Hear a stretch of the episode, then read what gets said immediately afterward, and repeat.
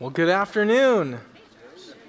Good. Welcome uh, to Redemption Gateway. If it's your first time here, my name's Josh, and I am the uh, student pastor uh, here, and so I get to hang out wonderfully. It is a privilege to hang out with uh, our sixth, sixth grade through 12th grade, uh, and a little bit of fifth grade, I guess, uh, happens too, but, but mostly sixth grade through 12th grade, and it's my honor to hang out with them. So we're going to pretend like tonight's Wednesday night. It's like 6:45ish, you know, you're all here, you're part of students.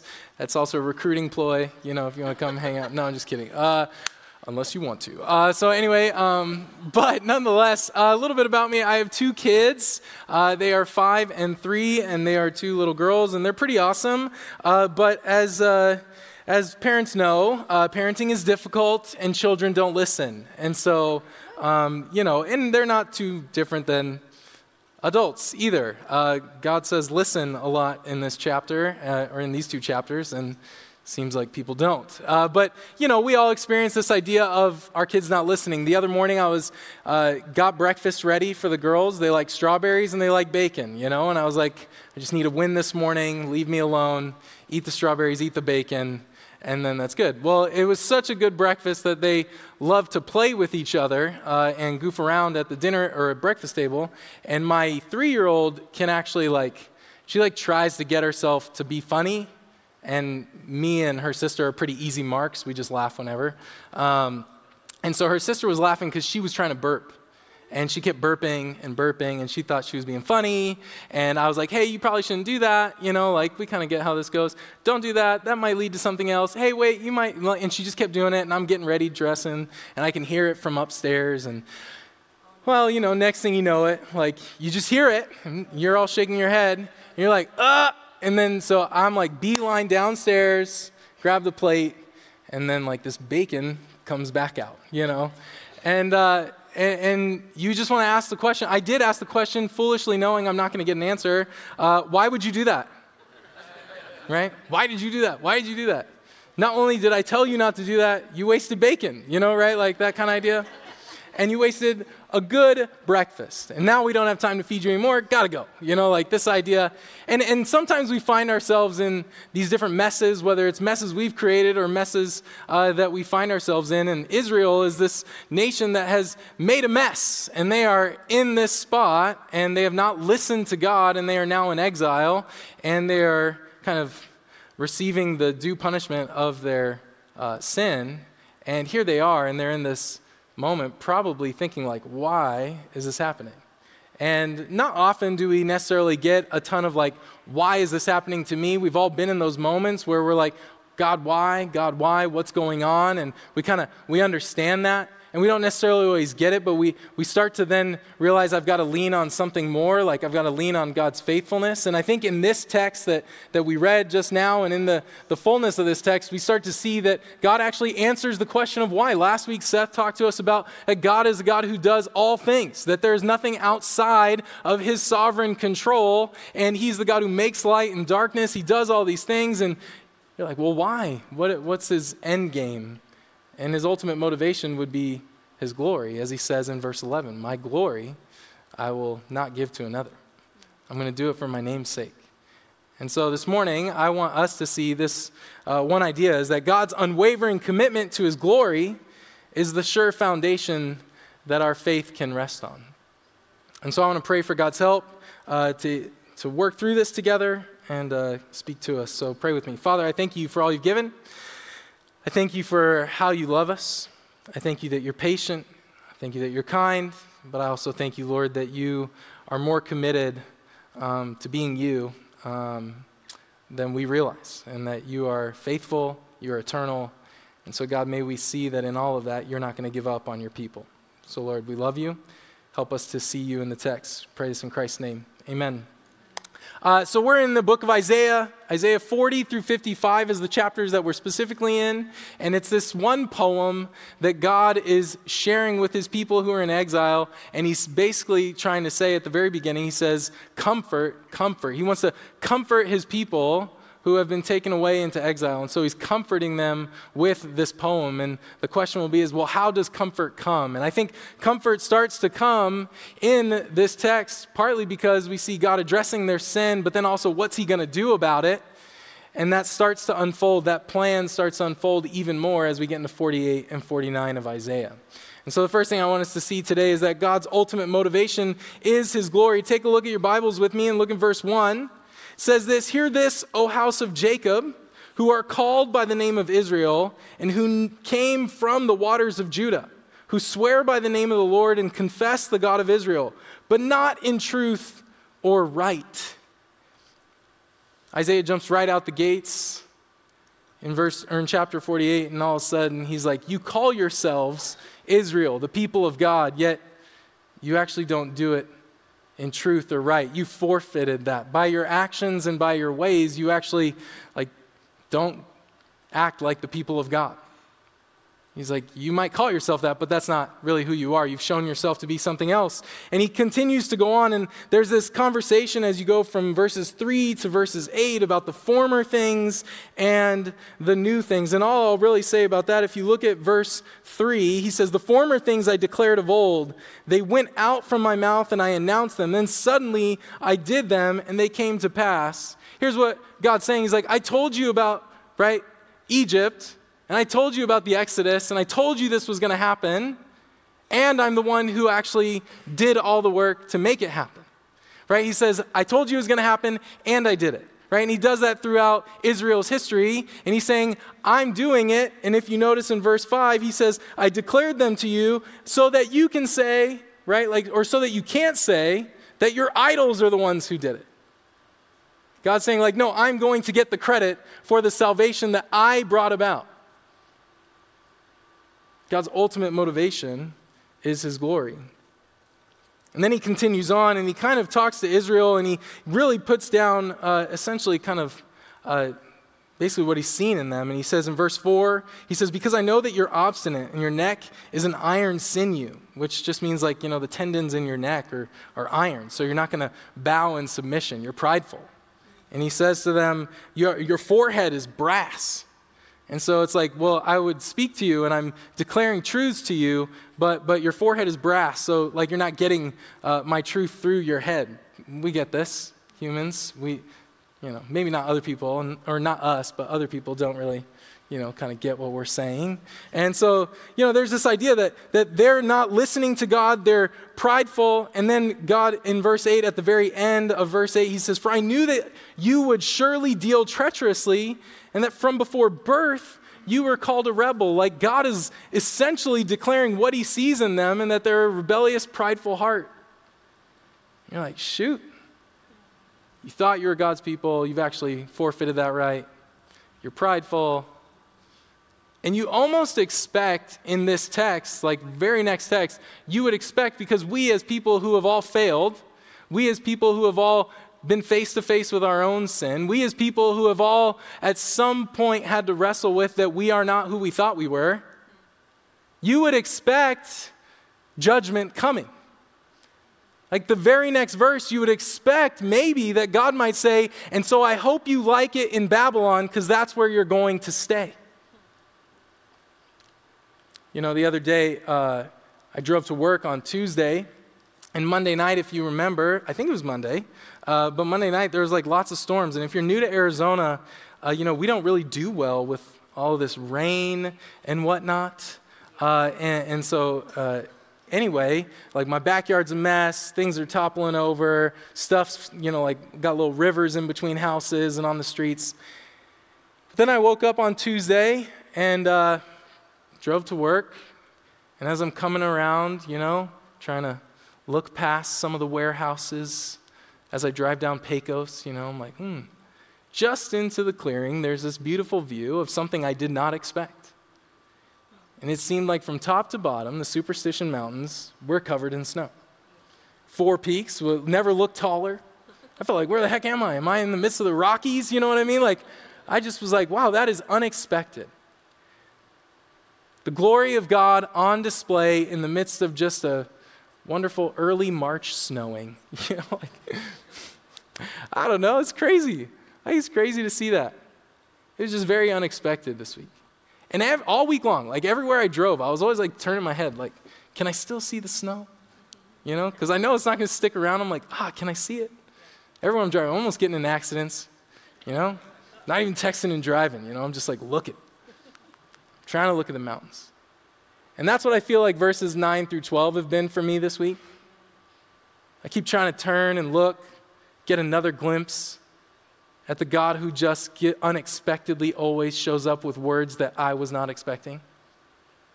I keep trying to look more and more at verses 9 through 11 and just say, God, keep showing me your grace. Keep showing me how it is to your glory that you are gracious towards people like me. So let's look at verse 9. Right? We would expect God to say, For my name's sake, I actually am going to judge you. Instead, what does he say? For my name's sake, I defer my anger, he says to Israel. For the sake of my praise, I restrain it for you. And then he says, For the purpose that I may not cut you off. I'm going to defer my anger. I'm going to restrain my wrath so that I might not cut you off, that I might welcome you in to my loving embrace, that I might be able to pour out grace upon you. I'm going to do it for my praise. I'm going to do it for my glory. And then he says, Behold, I've refined you, not as silver. I've tried you in the furnace of affliction. And then notice verse 11, for my own sake, then again, for my own sake, I do it. For how should my name be profaned? That just means how should my name be treated irreverently or disrespected? God's not going to let his name be disrespected. You might say, well, what does that mean? Like, how would people profane the name of God? Right? What does, that, what, what does that have to do? The name of God, what's bound up in God's character, of what God has declared about who He is. Uh, we're not in class, you know, for like the next two hours, so we won't look at all the different passages, but I'm going to tell you one passage that I think you could go read and just reflect on this week would be in Exodus 33 and 34. Moses is, is leading the people out. They're out of Egypt, and Moses gets to the top of the mountain, and he's talking with God, and what does he ask God? He says, God, show me your glory. He wants to know God. He wants to know who, what is, who's God about? Like, what is he about? What's he bound up in his character? Who would he say he is? I think this is a good question for all of us sitting in the room, especially if you've been a Christian for a long time. Who does God say he is in Holy Scripture revealed out? Because that is who he is promised to be. And so I'm going to read it for you so I don't get it wrong. It's not going to be on the screen. Came out too late. All right, so here you go. Verse 6.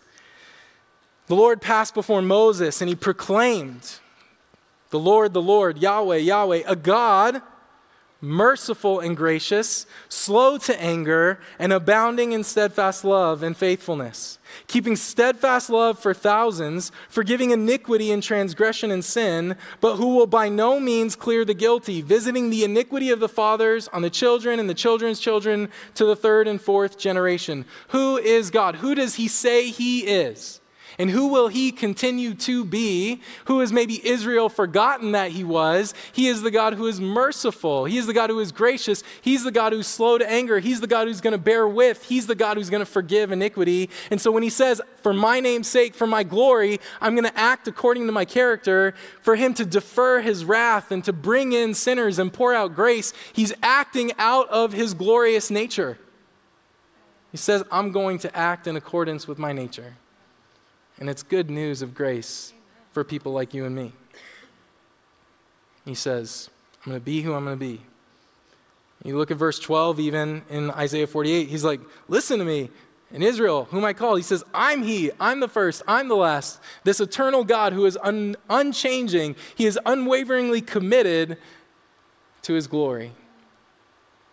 And the amazing thing is, that's good news for us because he says he's a merciful God.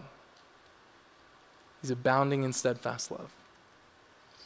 Uh, this week, this passage kind of, or this, not this passage, I was reading uh, Ray Ortlund's commentary on Isaiah, and it, it seemed to hit me pretty, pretty hard. Uh, and so I just wanted to share it with you because uh, I think maybe there's some folks who, like me, needed to hear it.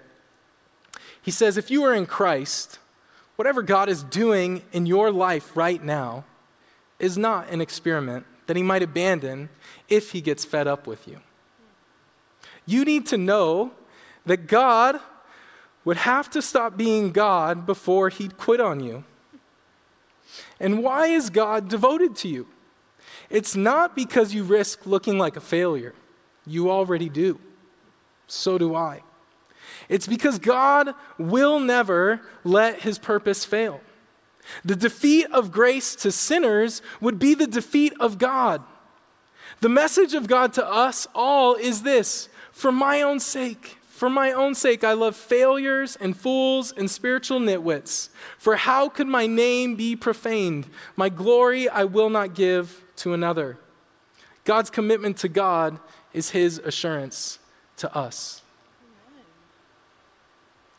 And maybe this week you've met yourself or you've come face to face with your own sin.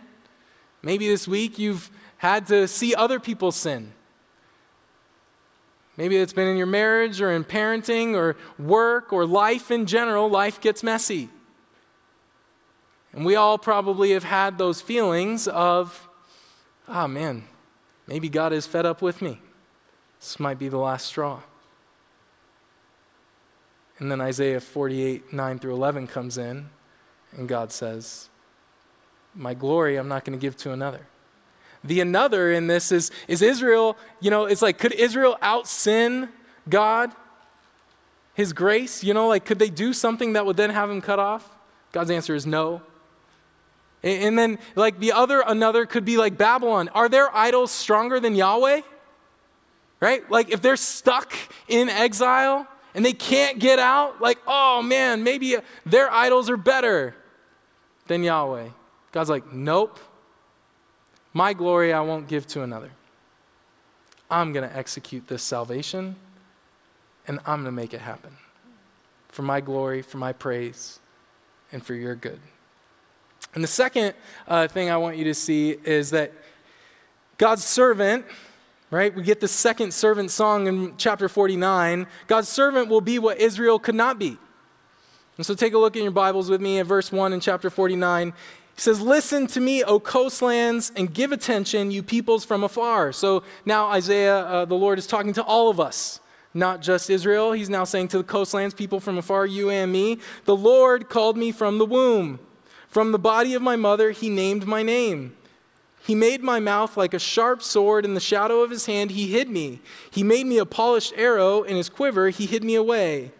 And he said to me, You are my servant Israel, in whom I will be glorified. In Isaiah 40 through 55, there's four servant songs that, that we've seen one.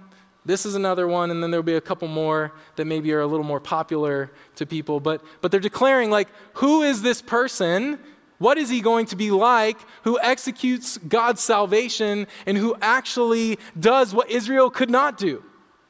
That Israel's failed, as it said in verse 40 or chapter 48, verse 1. Israel did not live up to their name. They forfeited the right to their name. And now God is saying, guess what? I've got somebody. I'm going to send him for a specific purpose at a specific time. And he is going to do what Israel could not do. By yet, I'm actually going to name him Israel so that you would see that in Christ, he is going to live the life that Israel could not. Israel trying to live out their mission of being a light to the Gentiles, of trying to be a blessing to the nations. They failed in that. But God has not failed. God has not given up. And He's going to execute salvation through His Son Jesus. And we talk a lot, rightly so, about Christ dying on behalf of our sin or dying in our place. But we also need to remember, as he says here in verse 4 or verse 3, he says, You are my servant Israel, in whom I will be glorified. Right? That, that Jesus honored the Father with his fullness of obedience. That he lived the perfect life that you and I could not live, that he upheld the glory of God and the righteousness of God through obeying the Father completely. That where we have all failed, he did not. And once again, this is good news to you and me because it's not about your performance, it's about God's glory. And God will be glorified. And He's going to be glorified by sending His Son to die in the place of sinners, to live the life they couldn't live, and to give them grace to all who put their faith in Him. I want to read verses 5 and 6 for you and the kind of towards the end of the song. He says, And now the Lord says, He who formed me from the womb to be his servant and to bring back, bring Jacob back to him, and that Israel might be gathered to him. For I am honored in the eyes of the Lord, and my God has become my strength. And then he says, It is too light a thing for the servant, right, that you should be my servant to raise up the tribes of Jacob and to bring back the preserved of Israel. I will make you as a light for the nations, that my salvation may reach to the ends of the earth. Uh, let me tell you a little bit about our church, if you don't know. Um, I like working here a lot. Uh, I really enjoy it, but I really enjoy uh, meeting lots of you people, uh, and I don't mean that in a bad way, like you people. Uh, you know, I just like meeting all of you, uh, and the second thing I really love is I love working on the staff. It's a great staff, and there's a ton of people who actually go like above and beyond uh, kind of the, the call of duty. You know what I mean? Like, uh, so for a good example uh, of this would be uh, I was a kids pastor for a couple years, and one of the big things we do is kids camp. And kids camp's a lot of fun, ton of people pouring in, lots of help. Uh, but you know, kind of in uh, the beginning of the first kids camp that I was a part of, it was Mystery Island. Everybody? No? Anybody? Yeah. So Mystery Island. Uh, so I, I, it's like this kind of islandy theme with like volcanoes and treasure hunts, and there was some pirate elements to it. You know, and I mean, like, so one of the amazing people on staff is Jeremy, and I'm like, yo, maybe we just like put some pictures of pirate ships up and stuff like that. and uh, Jeremy is a good example of what. Uh, Jeremy's a good example of what when God says it is too light a thing. Because I'm standing here like, hey, I think posters could be nice and, you know, things like that. And Jeremy's like, no way, dude. Uh, let me just tell you, that's too light, and we are going to go big, and we're going to make like this whole, like what you don't know, if you don't know, like the whole back of the box and out the building was the pirate ship. Like, actually, no, we're not going to do a picture. We're going to build a pirate ship that kids can run through and have a ton of fun. There was a mast on the roof, you know, like going out with their sail. It was wild.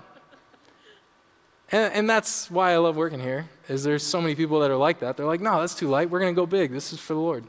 I'm like, okay, that's good.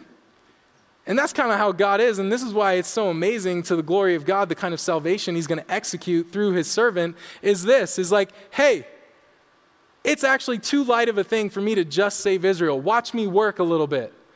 I'm going to make my salvation extend to the ends of the earth so that every person in this room can find hope and salvation in the midst of their despair in Christ. There isn't this like, oh, well, you have to be this kind of person or that kind of person. It's like, no, like actually, God is going to make his salvation extend to the ends of the earth, and all the nations are going to be welcome in, not just this one.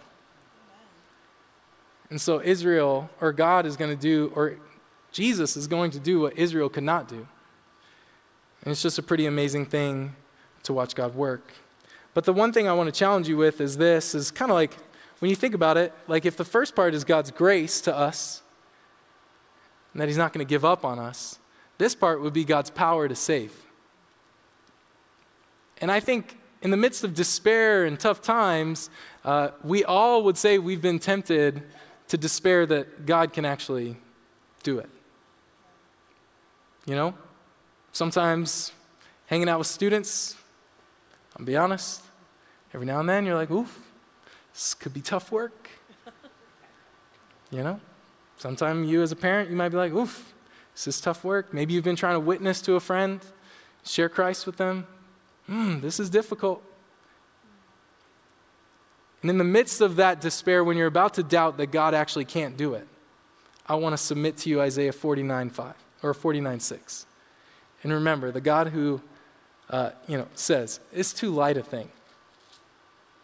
I can do this. And rather than despairing in our inability or despairing in our kind of maybe difficulty of sharing or ministry or parenting or life, I want to push you towards putting your faith in the God who says, I'm going to make my salvation extend to the ends of the earth. I can do it. So, where in your life do you need to remember a little bit that God is powerful? He's powerful to save. The last thing I want to end with is this is that you need God's word to have the last word.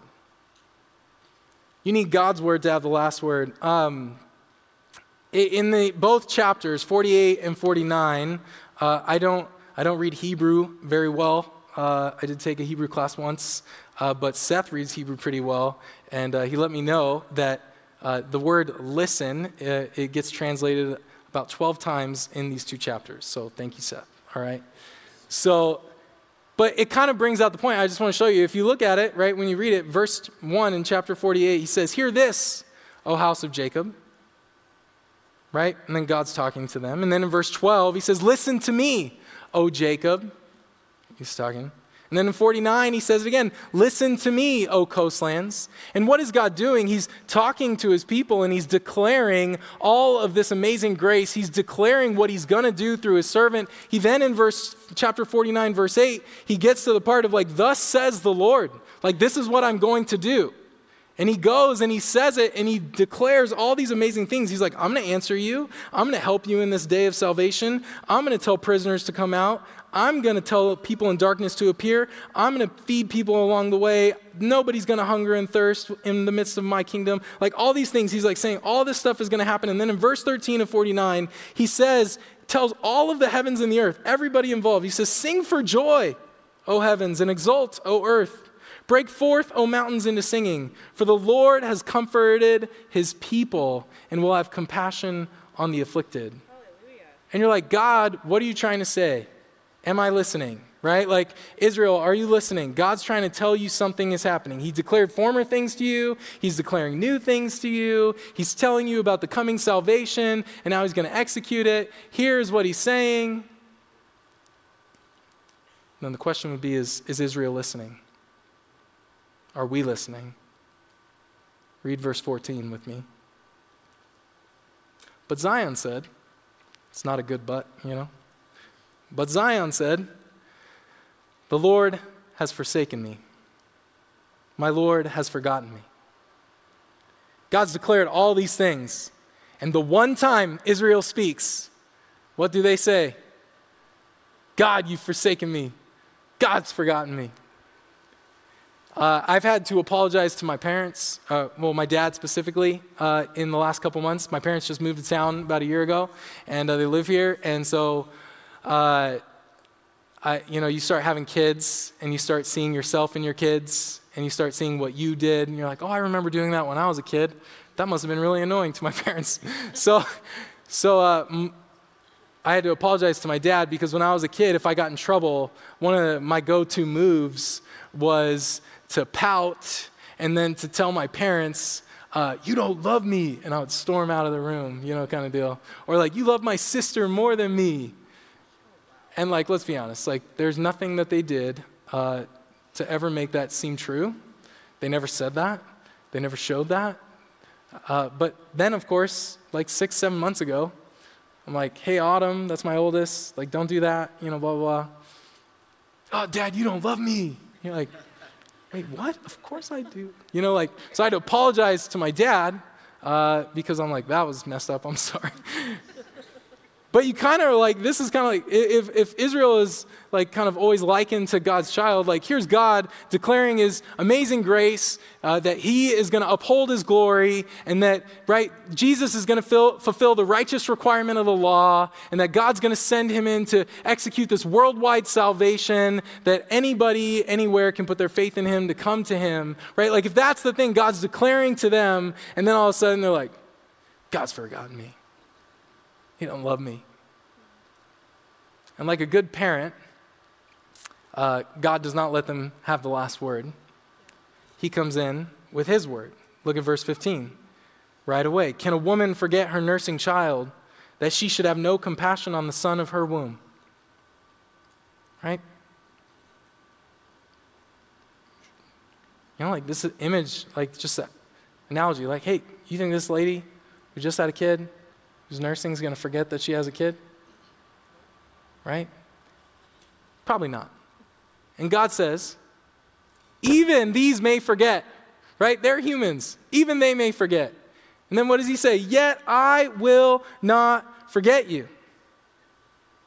And then in verse 16, he uses this imagery where people would have engraved, you know, their hands, right, to remember their gods, and then they would have had that displayed, and God takes that and he goes and he says, Look, Behold, I have engraved you on the palms of my hands. He says, Your walls are continually before me. You just need to know this morning, right? That while you may feel in despair, this morning, this afternoon, while you may feel in despair, while your feelings are right and okay, they don't necessarily always tell you the truth about God's love for you. It's the same thing I tell to Autumn after. It's like, hey, your feelings are okay. You can feel sad. You can feel bad. That's fine. But your feelings don't always tell you the truth about your dad's love for you. I love you no matter what. And here's God saying, Behold, right? I could never forget you. And now we're on this side of the empty tomb and we know that the risen Lord walks into a room where his scared disciples who are doubting and in despair, they're standing there in this room. And what does he do? He holds out his hands and he says, Behold, look, touch. And in the same way, he says, Look at my love for you. But also, look at me upholding the glory of God and his righteousness. Look at how God has poured out his love upon his people. You can't help but think of the Lord in his nail scarred hands as a testimony to saying, I'm not going to forget you. How could I forget you? So if you're tired, if you're weary, if you've battled sin this week, I just want to tell you that God loves you, that God is committed to his glory being upheld, which is invariably tied to him loving sinners and pouring out grace on them. Let's pray. Father, I thank you. I pray that we would put our faith in you to be who you say you'll be, to pour out grace, to pour out mercy, to be steadfast and faithful. Father, help us to remember in the midst of our despair that we need your word to have the last word. Pray that your words of Scripture would come in, that they would shed light, that they would declare truth over us. I pray, Father, that we would experience your presence. Thank you for Jesus, and it's in his name we pray. Amen. Thank you, Josh.